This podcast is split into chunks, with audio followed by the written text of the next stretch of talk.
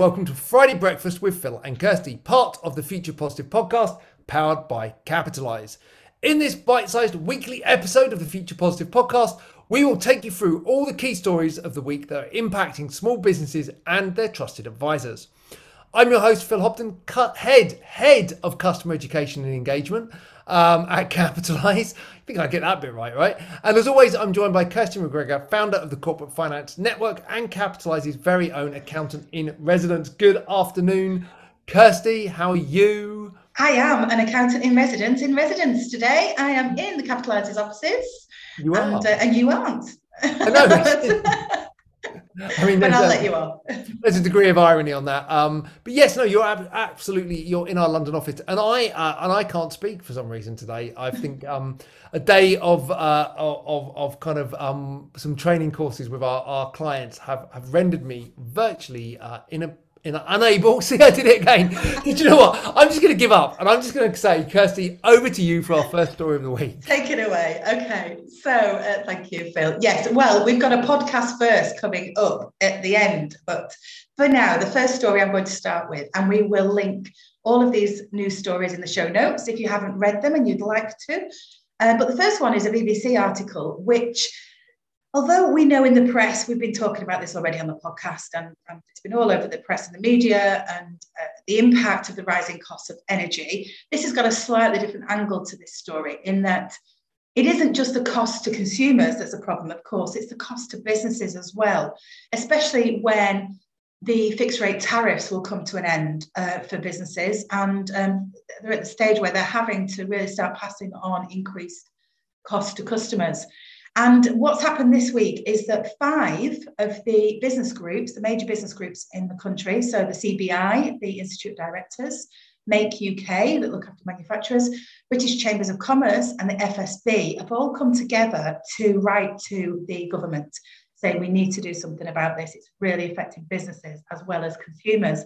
And of course, the consumer cap is there to protect consumers. There is nothing similar for businesses. So the, the um, these bodies are saying in particular certain industries are really struggling that are energy intensive industries such as steel and ceramics and glass makers they mention. And these are also industries where we export a lot so they need to be able to compete internationally I heard this morning on on the, on the radio as well that the price of oil has gone up to ninety dollars a barrel today, and, and, that's because of continuing supply pressures and the worry of what's going on in the Ukraine and Russia may be affecting supply even further. So it's kind of pricing in rises already, and that could increase apparently to hundred dollars a barrel. So that's shocking state of affairs, and obviously you know compounded by other costs that are coming in and increasing for businesses as well. So again, we just got to say go back to cash flows and, and, try and wherever possible, just prepare your businesses to be able to cope with this pretty, it's, pretty It's interesting time. though, right? You say about hundred dollars a barrel, and what always amazes me is we've been at hundred dollars a barrel and above before, and fuel and energy prices were a lot lower then. So it seems it's to me quite often it seems like it's a case of the energy the energy companies like like for every every five pound they put the prices up, they put it back one, regardless of how much the prices roll back. And then next time they put up another five and roll it back one. And you never, you know, when oil went down to forty dollars a barrel, we didn't see petrol prices falling or barely falling to below like one like one pound, right? So I know this is a problem, isn't it? It goes up, but it doesn't come back down again um, too quickly. So yeah, this is why I think we're in the position we're in this time. I mean, I think we need a a global a global decision on this, really, isn't it? I mean, we can't even act in isolation. I don't think it's a real political and economic dilemma. Yeah, and and thankfully, uh, and I say this in the nicest way. Thankfully, one I don't have to solve, right? Because that's a mm. that's a complex series of conversations that yeah. uh, that absolutely I can't solve. Okay, so, higher than our pay grade, definitely. Yes, as they say, absolutely. so, so our second story of the week. Second story of the week comes from The Guardian. And this one, I think you're going to like this, Phil. I just get a sense that this is going to be your type of story. Um, it's about Elon Musk, in particular Tesla, uh, and their record profits as electric vehicle deliveries soar. I mean, we know they had a difficult 2019 with production issues, but by 2020 and 2021, and the tax advantages and so on helping, and, and the just awareness of, of trying to be more um, ecological with with our transport that I think Tesla has really come of age now. Um, but this is this is a story not just for you, Phil, but also for Jack, who who is my uh, corporate researcher. And Jack has always been. I mean, he's, he's worked for me for many years now, and he's always not, not really loved driving very much. And I love driving. I drive all over the country. Um, but he has always been a guy that goes on public transport a lot. Uh, but he's got a Tesla this summer and he absolutely loves it. And uh, and I also then I was thinking of him this morning. I was listening to Wake Up to Money um, on the way down here to London, and the one of the um, one of the uh, editors, I think, on, on the program was saying that his nine-year-old son knows who Elon Musk is, and he described him as a bit like Iron Man, but without the suit. In other words, he thinks he's a superhero, this Elon Musk, a nine-year-old. And, and that made me just start to think about is it is Elon Musk part of the success? And is his charismatic um, approach uh, being so forthright in his views and, and also going into other areas like SpaceX and, and other things that are very, uh, you know, the press love, it, it, does that give him more success then in the brand? Um, because um, it, it's quite interesting, isn't it? How much of a love him or hate him type character Elon Musk is becoming. And we've had a few of those in the past, haven't we? Well, like Steve Jobs, right? Like, would Apple be as successful as it was without Steve Jobs at the helm twice? Yeah. I would argue probably not, right? Like, yeah, yeah. you know, I have so like I think the e electric vehicle thing is is interesting. I have a slightly different take on it. And, and my take on it is just that I, I, still think that they're not a practical solution, not because of the mileage restrictions, because of the our country's not set up for this. Not you look yet. at where I live, right? Like they say, oh, you're going to be able to charge it from lampposts. I've got one lamppost that would service eight vehicles outside my house. Yeah, I have yeah. a garage, but there's absolutely no way I could park it anywhere near it um, because it's part of the house and it was designed for when cars were the size of minis. Yeah. So I think there's practical solutions. I think we're not there. interesting as, as you kind of talk about Elon Musk and, and and Tesla on the on the up. It reminds me of a story I read this week about Peloton and how they're on the down and how that kind of spike they got from lockdown and everything there has absolutely impacted has been impacted now by by the kind of world changing. I think it probably didn't help with uh, you know certain TV characters getting killed off right uh, on a Tesla, but you know um, on, a, on a Peloton, you mean? On a Peloton, sorry, on a Peloton. Um, so it's interesting, right? That like um, Tesla was down, Peloton was very much up, and now it's very much gone the other way. And and those kind of innovative technologies are can be of the moment. Uh, yeah. I, have very strong opinions about about Teslas as vehicles. Um, I think they are amazing to, to, in terms of what they can do. I just think someone forgot to actually put effort into designing them. Um, as a whole, I think they're really boring. I think um, they're a bit um, they're a bit behind, aren't they? And I think they're obviously working on the technology rather than the design. Whereas if you remember, uh, I mean, going back twenty years now, I remember people loving the Honda cars. Yeah, yeah. Um, and also the Alfas. Do you remember the Alfa? Oh, yeah. yeah people were obsessed with those because they just thought they had some extra features that the other vehicles didn't have. And I think Tesla will probably, you know, get there. I, I heard something about Tesla that if you shut the boot, you know, the, the water still drips off and things like that. You know, it does. They've not quite sussed everything out. I, yeah. I just always think if you're going to design a car that has a space age interior and technology, don't make it look like a Ford Mondeo. I think that's my issue, right? And I used to drive Mondeo, right? No problem with that. But it's just if, you, if you're gonna if you're gonna make a car that's that good at Porsche prices, yeah. yeah, that's why I love the BMW i8.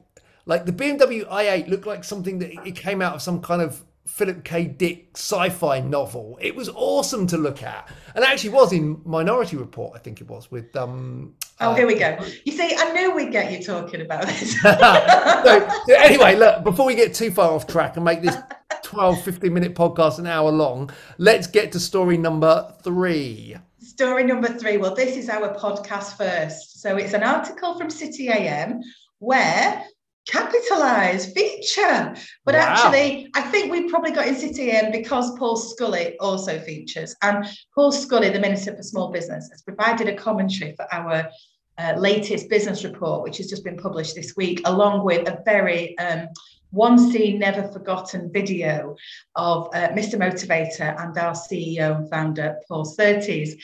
Um, great video. Get on LinkedIn, watch it if you haven't already, and then download the report because um, Paul Scully is saying that SMEs are the backbone of the economy, and he's really pleased that, according to our survey, this report, they are they're clearly prioritising expansion and growth, which he says is crucial for jobs, both in their local area and also for the whole country's economy.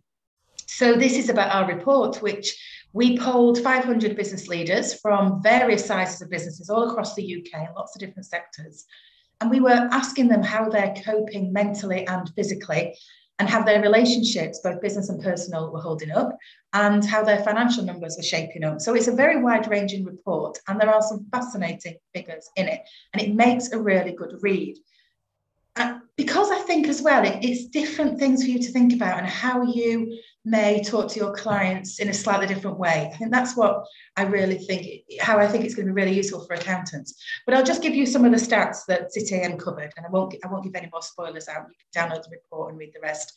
But um, they've reported that 75% of business leaders did say that it had been an incredibly stressful time for them over the last two years, but that they'd not hidden that stress from their employees. So there's clearly a bit more openness around impact of mental health in the workplace, even if it is from the leaders as well as from the team members. And the leaders had also recognised the need to de stress this time. And 73% of them had tried something like yoga or meditation for the first time during um, the COVID pandemic. So that's really healthy to hear about. Um, but they've also recognised as well that they know to create a happier and more productive workforce that's motivated. They also need to increase investment in and um, in the health and the well-being of their team. So 78% of them have done that, which is great, I think, really positive. And again, a more positive thing to, to end on 75% of them are also optimistic about 2022 and the way the business will be at the end of the year. So go and have a look at that report. Um, it, nice comments there from Paul Scully after he read it, uh, but also just some real food for thought, I think. The way that I think accountants are going to be talking to their business clients about wider issues than just the numbers, but also the impact of their mental health. And this, of course, is something we talked about a lot during lockdown, and we had webinars on it, support um, in the uh, Leave No Business Behind Hub for, for you talking to clients about their mental health.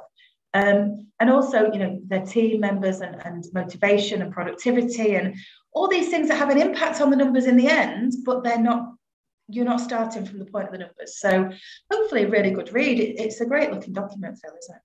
Yeah, no, it is. And, and there's so, so many good um, little nuggets of information that, that accountants can use with clients and small businesses can can use as well. And yeah, you're right. I, I think those statistics around the amount of businesses that have done more for uh, for their team's mental health is fantastic. What surprises me more is, is that there's still a you know a good almost quarter of businesses that haven't. And funny enough, as we come on to kind of my story of the week, I I ran a, another poll on LinkedIn. This seems to be the the Phil's run a poll section on the, of the podcast, but this was just looking at um kind of looking at work and looking at hybrid working. Uh, I read a report that said HSBC um, and some other big businesses are starting to now pull people back into the office. So I was interested to see what people thought about what would that would hybrid working that's been such a staple of the last two years would that start to fade out or would actually this really truly be the future and actually like looking at the poll now 278 votes um and 63% are saying that no, actually, they think that hybrid working will stay. The interesting thing was 8% said if it did change, they would look to move jobs. And I think I think when, when you're looking at retention in, in, in accountancy firms, and this is something that we've had lots of conversations on. We had David Dand on uh, last season talking to, to us about recruitment. We've had various people talk to us about this. When you're looking at how do you retain these staff in your business because we know it's impossible to recruit in this industry. It's really hard to get good staff. So what you need to do is retain. Well, how do you retain? Well, part of that is make sure that you're looking after your staff and empowering your staff and, and lay, enabling to take on the work and grow. But part of this also is about you know looking at what people want and and people are saying that actually hybrid working now is something that is important and those life life work balance that we've sometimes struggled with in the past. And you know, I, I speak from experience, I'm sure it's relevant to, to you as well, of doing super long days because that's what I needed to do. Whilst people are still willing to put that effort in it, it's easier to do 12, 13 hour days if you're if you don't have a two hour commute either side. Yeah. So well, I was talking to you know, you know, every the people that know everything that's going on in the world are taxi drivers, right? Black always, cab drivers. Always black cab so, anywhere in the world, anywhere in the cab. world. Taxi drivers, they know who's doing what to whom and when yeah, and they know they know this stuff. And I was speaking to the cab driver this morning and uh, saying to him as it got busier, yet in London, and because I'm only down in London about once a month, and he was saying, no, absolutely not. It's really quiet. And I said, I know it is. A, I think it is going to be a wholesale change, and it's not going to go back. But it's also brought some different advantages because, for example, I wouldn't work with Capitalise as much as I do if I had to be in the office five days a week. It just wouldn't happen. I'm, I'm, able to do that remotely. You're able to work remotely. We've got the the option of working now with people. We've got people all over the world now, haven't we? Working, and so it, it allows businesses to um, draw their team from a wider pool, which in times when yeah. recruitment is difficult you can it means we're not just looking for the local area. Yeah. So uh, there are pros and cons, aren't there? There are. So and I think oh.